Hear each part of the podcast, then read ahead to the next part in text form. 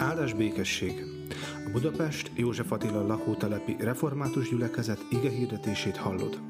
Ha szeretnél többet megtudni közösségünkről, látogass el Facebook oldalunkra facebook.com per Joltref. Isten áldjon!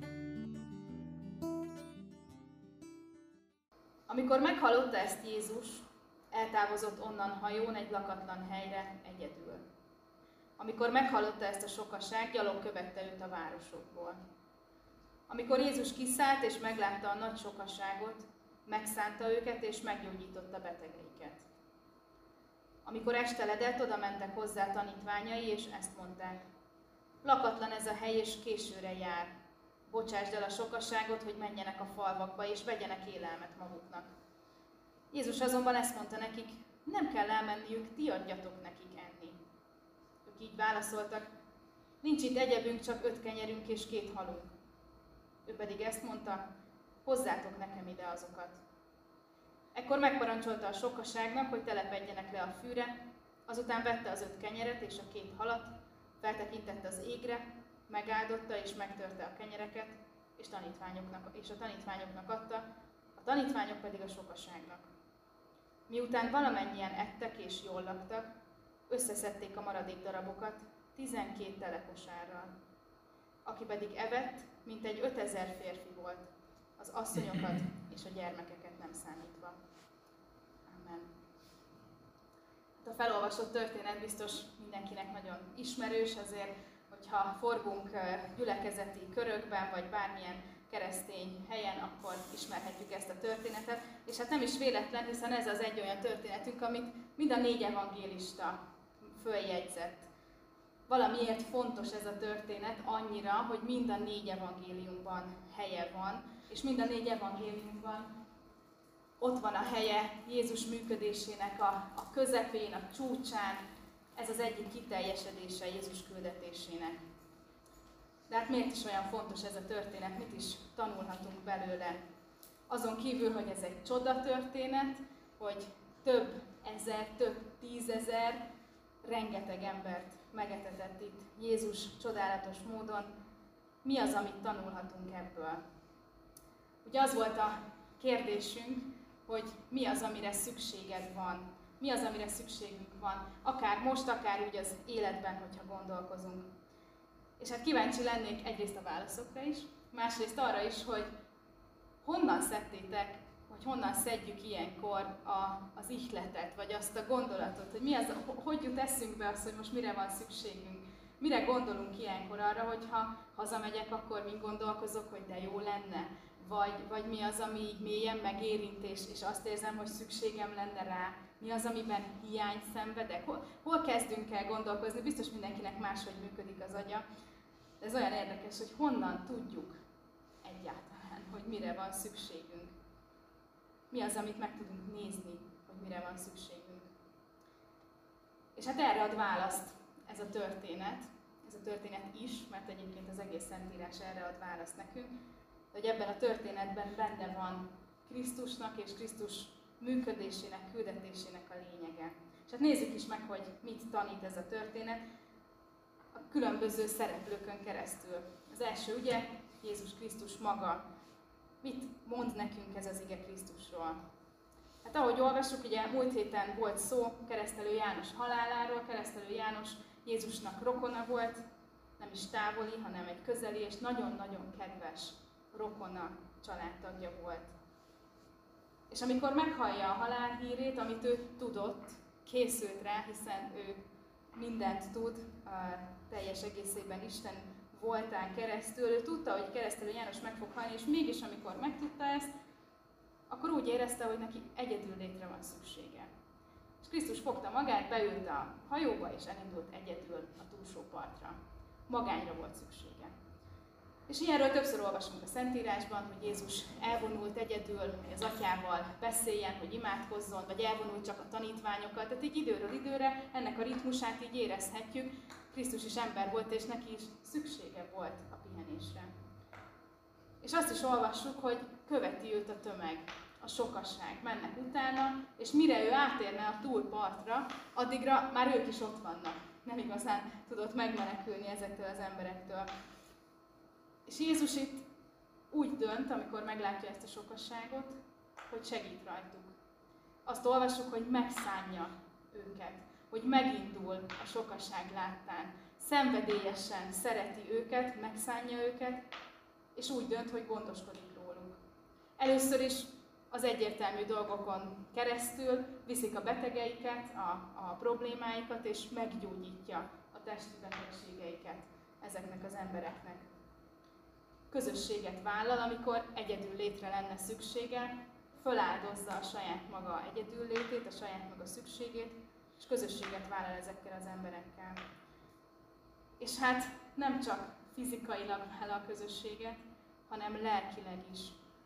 És ez a történet az, ahogyan Jézus gondoskodik az övéiről, ahogyan gondoskodik a testi szükségleteikről, a betegségeikről, és ugye később a nap végén gondoskodik a fizikai szükségről, ami mindenkinek fontos és kell, hogy legyen mit enni, ez abszolút megmutatja azt is, hogy Krisztus miért jött hozzánk.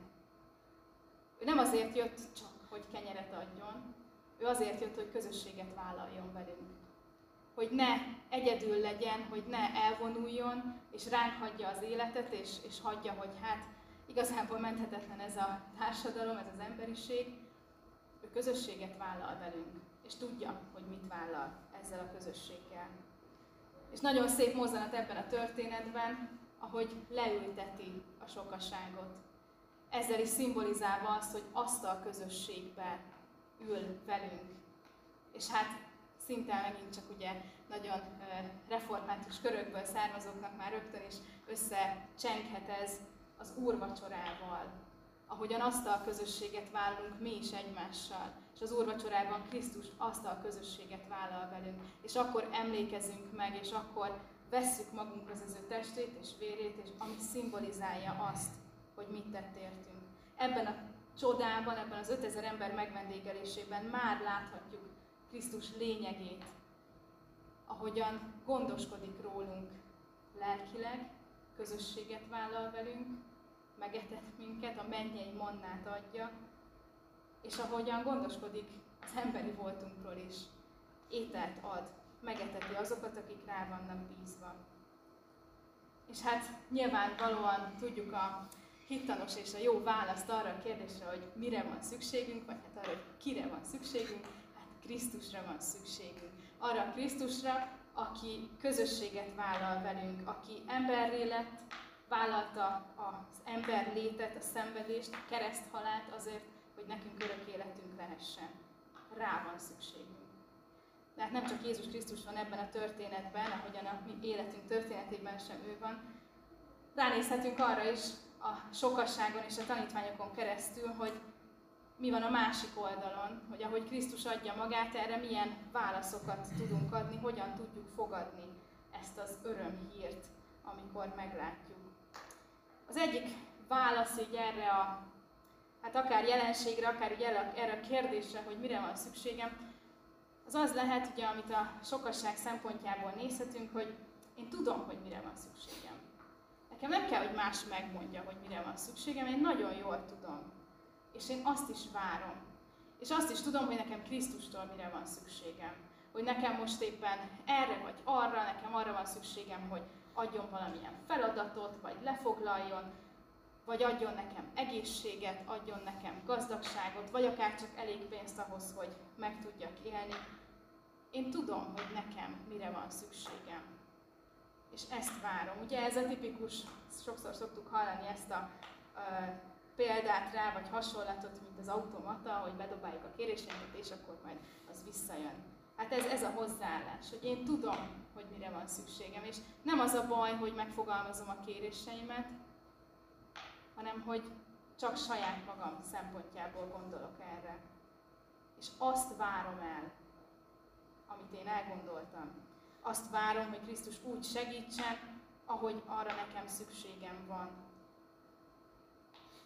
És ebben egyébként nem csak a sokosság, hanem a tanítványok is udasak sokszor, hiszen gondoljunk csak az Emmausi tanítványok történetére, ott van az a szófordulat, hogy pedig mi azt hittük.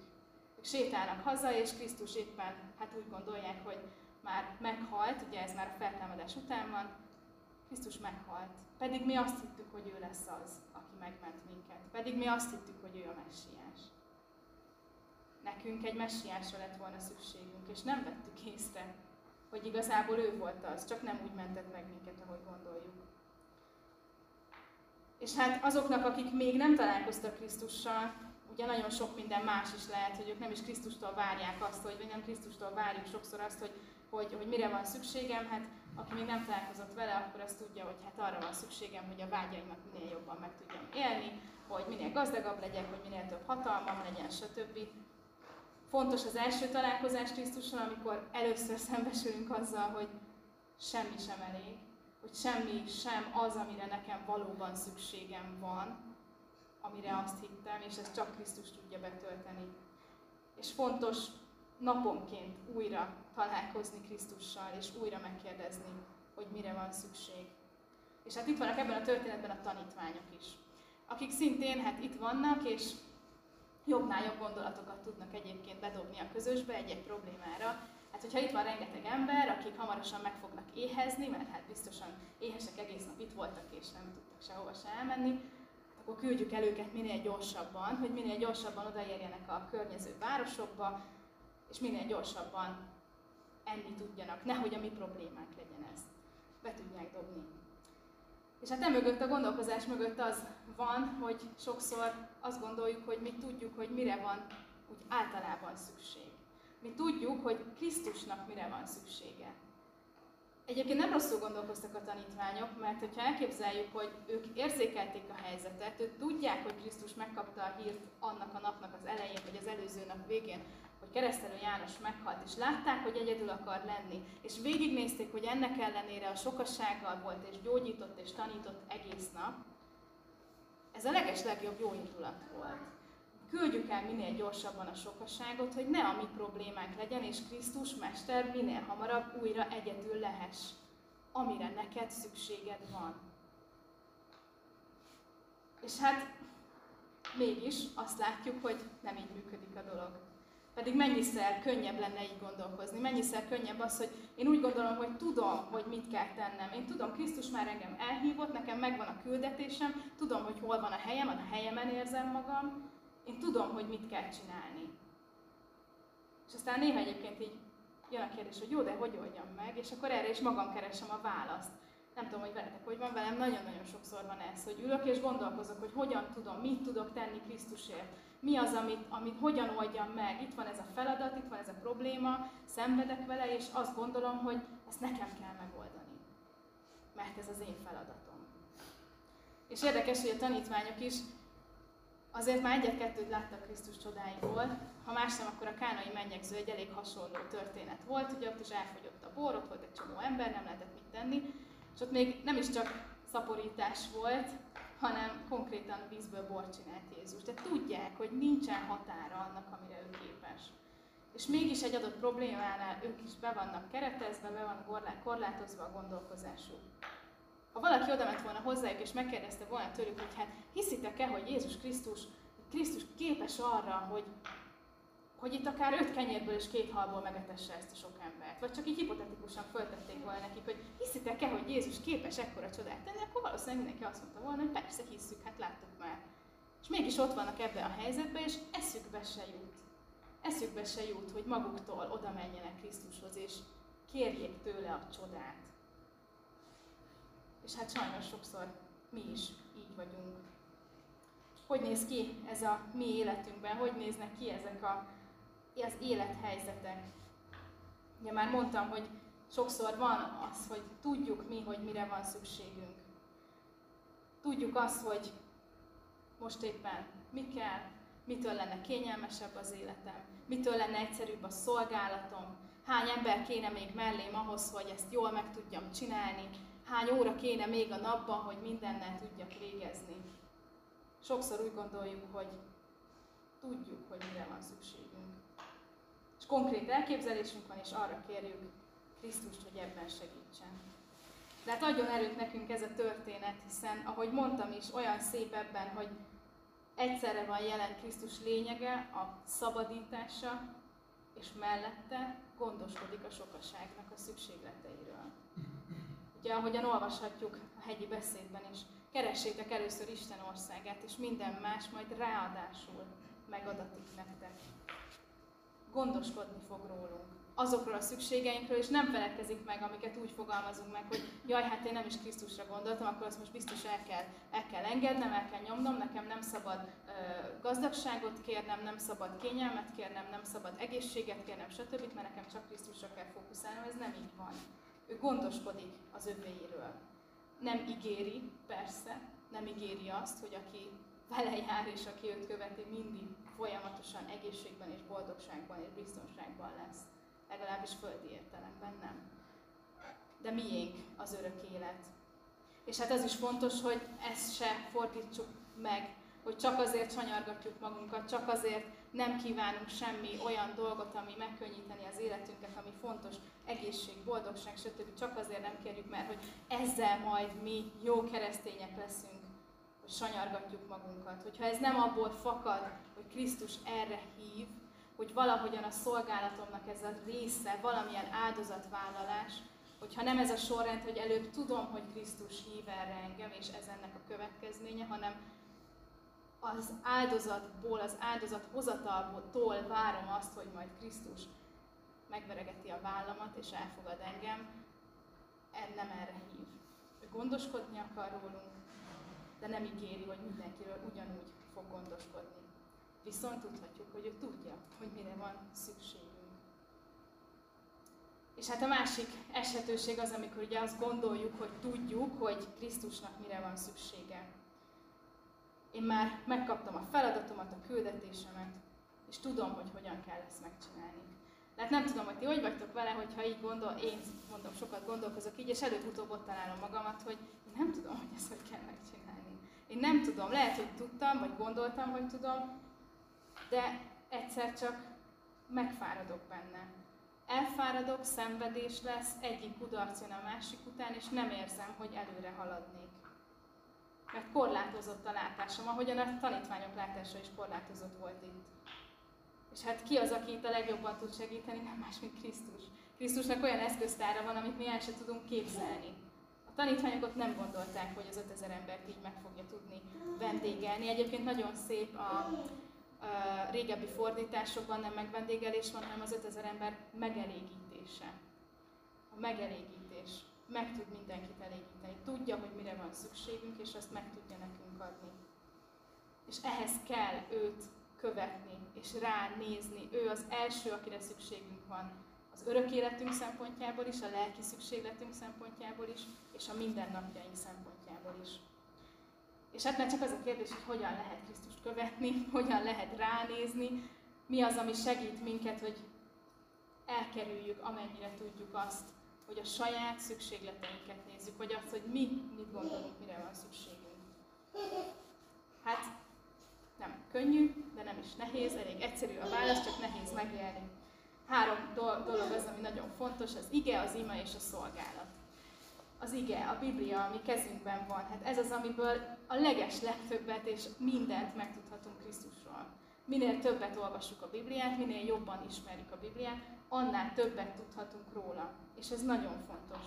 Tudjunk Krisztusról minél többet, olvassuk minél többet a Bibliát, hallgassunk ige magyarázatokat, hallgassunk ige hirdetéseket, olvassunk kommentárokat, hogyha tudunk hozzáférni jó kommentárokhoz, ismerjük Krisztust minél jobban, és erre van az írott ige. De hát ez nem elég. Egy ige hirdetőnek volt ez a példája, hogy hát, hogyha ő ott lenne egy kávézóba, és a kedvenc, tudom én, focistája, vagy bármilyen sportolója besétálna abba a kávézóba, és oda menne hozzá, kezet fogna vele, aláírná, nem tudom miért, és akkor elmenne, hiába lenne az, az ő oldaláról, hogy ő sok mindent tud arról az emberről. Tudja, hogy kicsoda, hogy mit dolgozik, hogy hol szokott tenni, hogy ki a felesége, ki a gyerek, a többi. De hogyha három év múlva megkérdezni azt az embert, hogy hát emlékszel, amikor találkoztunk? Azt mondaná, hogy nem. És azt mondaná, hogy én nem ismerlek téged. Ez egy egyoldalú dolog. Az, aki csodálja azt az embert, vagy akinek azt tud róla mindent, viszont nem két oldalú. Nincs meg a személyes kapcsolat. Viszont, hogyha a legjobb barátoddal leülsz egyet kávézni, és három év múlva megkérdezi, hogy velem van ilyen, nem emlékszek rá, hogy három évvel később, három évvel később, hogy valakivel kávéztam, de azt azért mondom, hogy igen, téged ismerlek. Tehát, hogy nem felejtem el azt az embert, akivel kapcsolatban vagyok, akivel barátságban vagyok. És ez a másik, és ez az imádság, amin keresztül személyes kapcsolatban lehetünk Krisztussal. Fontos, hogy minél többet tudjunk róla, de fontos a személyes kapcsolat, hogy naponta odaforduljunk Krisztushoz, Krisztushoz, hiszen ebben a történetben is a tanítványok rengeteget tudtak már Krisztusról. És ők sem tudták, hogy mire képes éppen, hogy mi az, amit tenni fog. Személyes kapcsolatban minden nap odafordulni Krisztushoz. Éppen a, ezen a héten kedden voltam, vagy kedden és szerdán voltam a református teológusoknak a csendes napján, és ott is áhítatot tartottam, és Nehémiás könyvének az első másfél fejezetéből tartottam az áhítatot, azért, mert ez egy nagyon-nagyon jó példa arra, hogy hogyan is imádkozzunk. Ott az első másfél fejezetben arról olvasunk, hogy Nehémiás ugye egy olyan, hát a fogságban lévő ember, aki a fogságban a királynak a főpohárnoka volt. Tehát, hogy igazából túl sok köze nem volt a zsidó valláshoz, meg a Jeruzsálemhez, ő nem is, nem is ott volt, ugye fogságban volt, és egyszer csak hozna, hoznak neki híreket, hogy Jeruzsálem milyen állapotban van. És elmondják neki, hogy Jeruzsálem fala romokban van, hogy a kapui leégtek, hogy az emberek nyomorognak, hogy, hogy egyszerűen romokban van az egész. És ő erre a hírre napokig fel sem kell, csak sír, imádkozik, gyászol, bűnvallást tart, és bőjtöl. Semmi más nem csinál napokig. És aztán, amikor ez ezen úgy átverekedte magát ezen a lelki állapoton, visszamegy dolgozni, ugye a főpohárnok a királynak, és ezeknek a napoknak a végén ugye hát érvelődik benne, hogy valamit neki tennie kell, és úgy indul el a király elé, hogy Istenhez imádkozik, az atyá, vagy az Úrhoz imádkozik, hogy segíts nekem, hogy sikeres legyen a tervem. Ugye ez is az egyik, hogy lehet sikerért imádkozni egyébként, tehát hogy ez nem Isten ellen való dolog, hogy valamelyik a sikerért imádkozzunk. És aztán, amikor a királlyal beszélget, hát a király valahogy, hogy, hogy nem, ugye megkérdezi tőle, hogy mi a helyzet, mert hogy úgy nézel ki, mint aki nagyon szomorú, és nem szoktál szomorú lenni, nem, szok, nem szokott így rajtad semmi látszódni. Mi a helyzet? Hát ebbe is, hogyha belegondolunk, hogy a király megkérdezi a szolgájától, hogy hogy vagy, ezért ez is egy különleges dolog, mondjuk, hogy Isten munkálkodott ott. És amikor ez megtörténik, és hát neki válaszolnia kell, akkor elhangzik egy ilyen mondat, olvashatjuk, hogy hát imádkoztam Isten, Istenhez, hogy, hogy, hogy segítsen. És ez a másik fajta, itt a kétféle imádság, erről eh, beszéltem a, a teológusoknak is, hogy ezt a két formát keressük és gyakoroljuk minél jobban. Az egyik az az, hogy, hogy mélyen és intenzíven imádságban lenni Krisztussal amit félreteszek azt az időt, félreteszem annak, hogy én csak és kizárólag arra figyeljek, hogy, hogy mindent elmondjak magamról, hogy Isten elé vigyem a helyzetemet, mindent, amiben vagyok, és várjam azt, hogy ő erre mit mond, és hogyan van jelen, és merre vezet. Kell egy ilyen részének lenni, hogy intenzíven, mélyen beszélgetni Krisztussal. És a másik meg, amikor így naponként így, így dobálózok. A, én ezt nagyon szeretem csinálni, én ebben valamiért amúgy is sokat beszélek magammal a fejemben, és akkor biztos úgy voltam egy ponton vele, hogy hát akkor ki mással beszélgetnék, mint, mint Istennel. Szóval én szoktam ilyeneket, hogy így akkor napközben csak ilyen apróságokat. És szintén az hirdető, akit hallgatunk, ő ezt ahhoz is hasonlította, hogy hát akár egy párkapcsolatra, egy házasságra, ha gondolunk, vagy egy nagyon jó barátságra, akkor szintén ennek a kétféle kapcsolódásnak meg kell lennie. Annak is, hogy időközönként, nem tudom is, hogy vannak ezek a számok, hogy egy héten egy, na, egy nap egy óra, egy héten egy nap, egy hónapban egy hétvége, meg egy évben egy hét, azt hiszem így a kapcsolatoknak így kellenek ezek az idő közök, hogy, hogy az, az így fókuszáltan a másikkal egy nap egy órát üljünk le egymással beszélgetni. Egy héten egy nap legyen, ami csak a miénk, ahol, ahol egymással és Istennel kapcsolódunk. Tehát, hogy ezek így legyenek meg, mélyen és intenzíven. És az is kell, vagy hát az is egészséges és jó dolog, hogyha napközben sem felejtjük el egymást, hogy nem az van, hogy hát a szombat a mi napunk, és akkor a többi nap így egymáshoz is szólunk, azt sem mondjuk, hogy jó reggelt, meg hogy vagy, meg itt a kávéd, meg stb. Tehát, hogy ez, ez nem így működik. Mind a kettőre szükség van. És hát ez az, amit így elétek szeretnék hozni, hogy imádkozzatok, imádkozzunk, legyünk kapcsolatban Krisztussal, keressük azokat a az intenzív lehetőségeket, amikor, amikor csak kettesben tudunk vele lenni, és semmi más nincsen körülöttünk. Szakítsuk ki azt az időt a mindennapokból. És keressük azokat a lehetőségeket is, amikor, amikor csak így be tudunk jelentkezni, vagy, vagy segítséget kérünk. Éppen ott vagyunk, ahogy Nehémiás ott volt abban a szituációban. Segíts! Ennyi. És bízni abban, hogy megkapjuk a segítséget.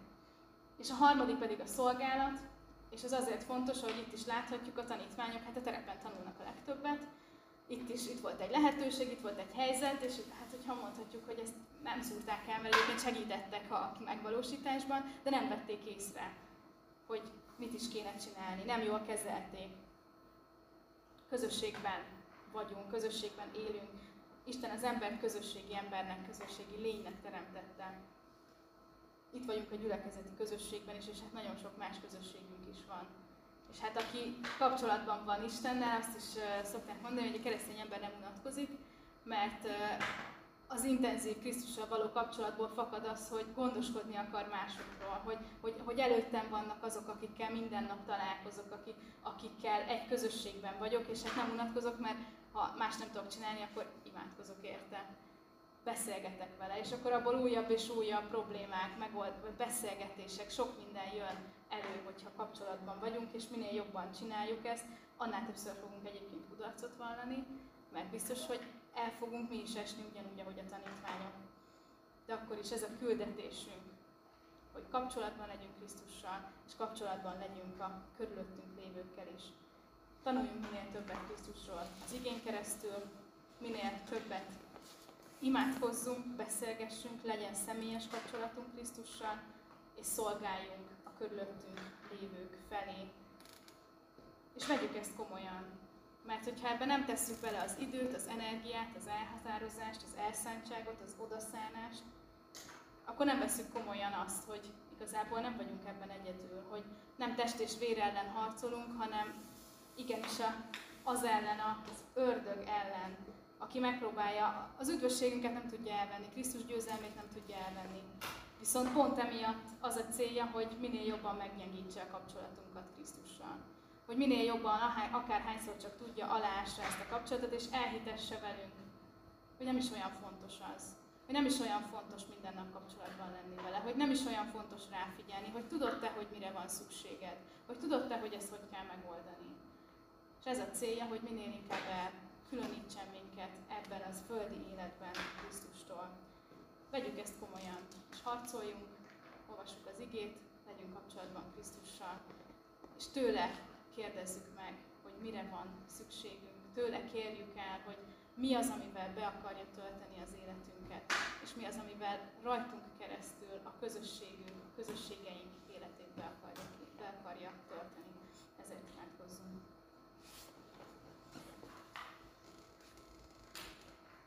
Drága Krisztusunk, hálát adunk neked, hogy te elérhető vagy számunkra, hogy a Szentírásból tanulhatunk rólad, te kijelentetted magadat a Szentírásodon keresztül.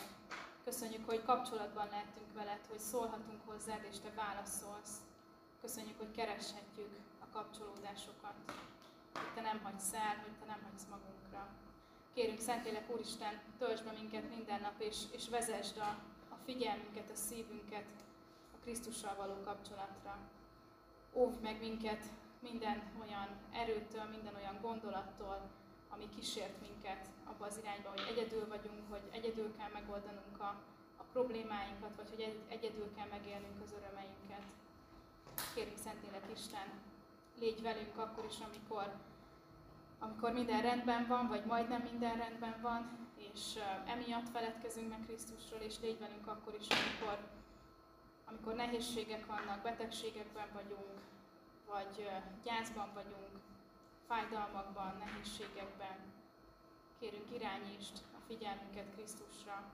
Mutasd meg, hogy mire van valójában szükségünk, és hogy kire van valójában szükségünk. Kérünk, segíts, hogy elég legyen nekünk, és érezzük, hogy elég, legy, elég nekünk.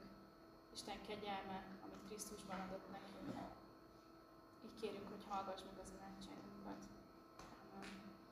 Mi atyánk, aki a mennyekben vagy, szenteltessék meg a te neved.